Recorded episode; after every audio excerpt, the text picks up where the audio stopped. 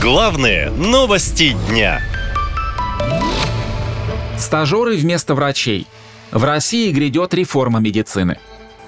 Почти 80% российских медиков поддерживают идею допустить к работе с пациентами врачей-стажеров. При этом столько же врачей не хотят нести ответственность за возможные ошибки подопечных. Сервис «Справочник врача» решил узнать мнение представителей профессионального сообщества о новой практике, которая, согласно принятым правкам законодательства, начнет действовать 1 апреля следующего года.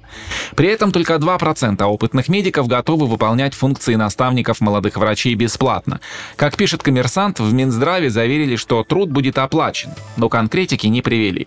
В свою очередь эксперты обращают внимание на то, что врачам урезают зарплаты. В больницах нет необходимого оборудования, существует дефицит лекарств, а дети и взрослые не могут вовремя получить медпомощь, потому что многих врачей мобилизовали. Россияне жалуются, что даже записаться к специалисту крайне сложно. И вообще, болеть сейчас очень дорого. Записаться к врачу стало очень сложно. Через неделю где-то будет примерно. Вы попадете к врачу. А к специалистам вообще можно не говорить. Я вот к записывался только платно. У нас вся медицина платная. У меня вот внук болел, и я вместе с ним болела. Мы кашляли, кашляли, пока не пошли к платному терапевту. Мы ничего так и не добились. Пока ты не болеешь, э, и пока ты еще что-то сам можешь, еще ничего. А когда, когда уже ты заболел, и тебе надо кучу лекарств, тогда вот, конечно, уже с концы с А еще концами. зубы надо вставить. А сейчас еще предстоит э, операция на глазах. А знаете, сколько это все стоит? Это говорят, что бесплатно.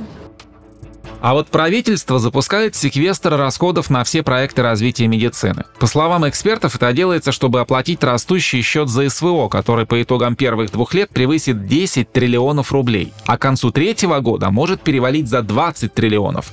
В следующем году траты по нацпроекту здравоохранения будут урезаны и составят менее чем 290 миллиардов рублей. Эксперты отмечают, что под секвестр попадут практически все статьи нацпроекта, который вошел в перечень предвыборных обещаний Владимира Путина.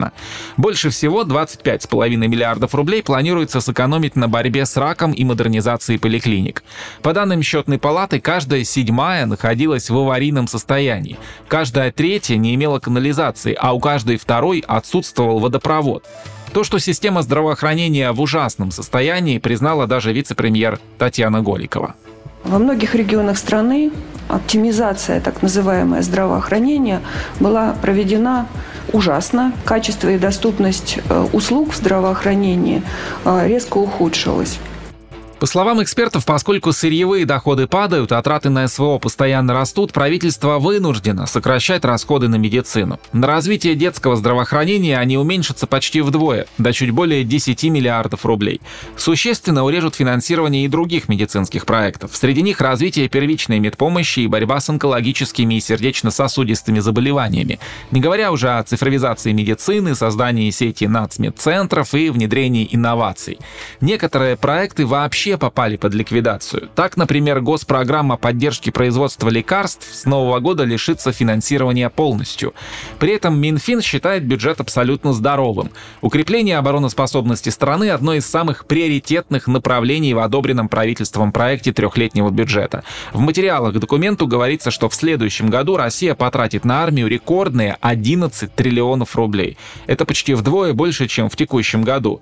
Впервые в истории России военный бюджет существенно превысил социальный, говорит экономист Михаил Решетников впервые военные расходы превысили социальные расходы. В бюджете России до этого никогда не были. Второй момент — это то, что сокращается впервые расходы на медицину и образование. То есть это означает, что э, мало того, что она была э, хронически недофинансированы эти две сферы, так они будут еще уменьшаться. Это означает, что россияне получат э, хуже образование, учителя получат меньше зарплаты или, например, не увеличение зарплаты, а с учетом инфляции это будет реально уменьшение их заработной платы. И то же самое касается медиков.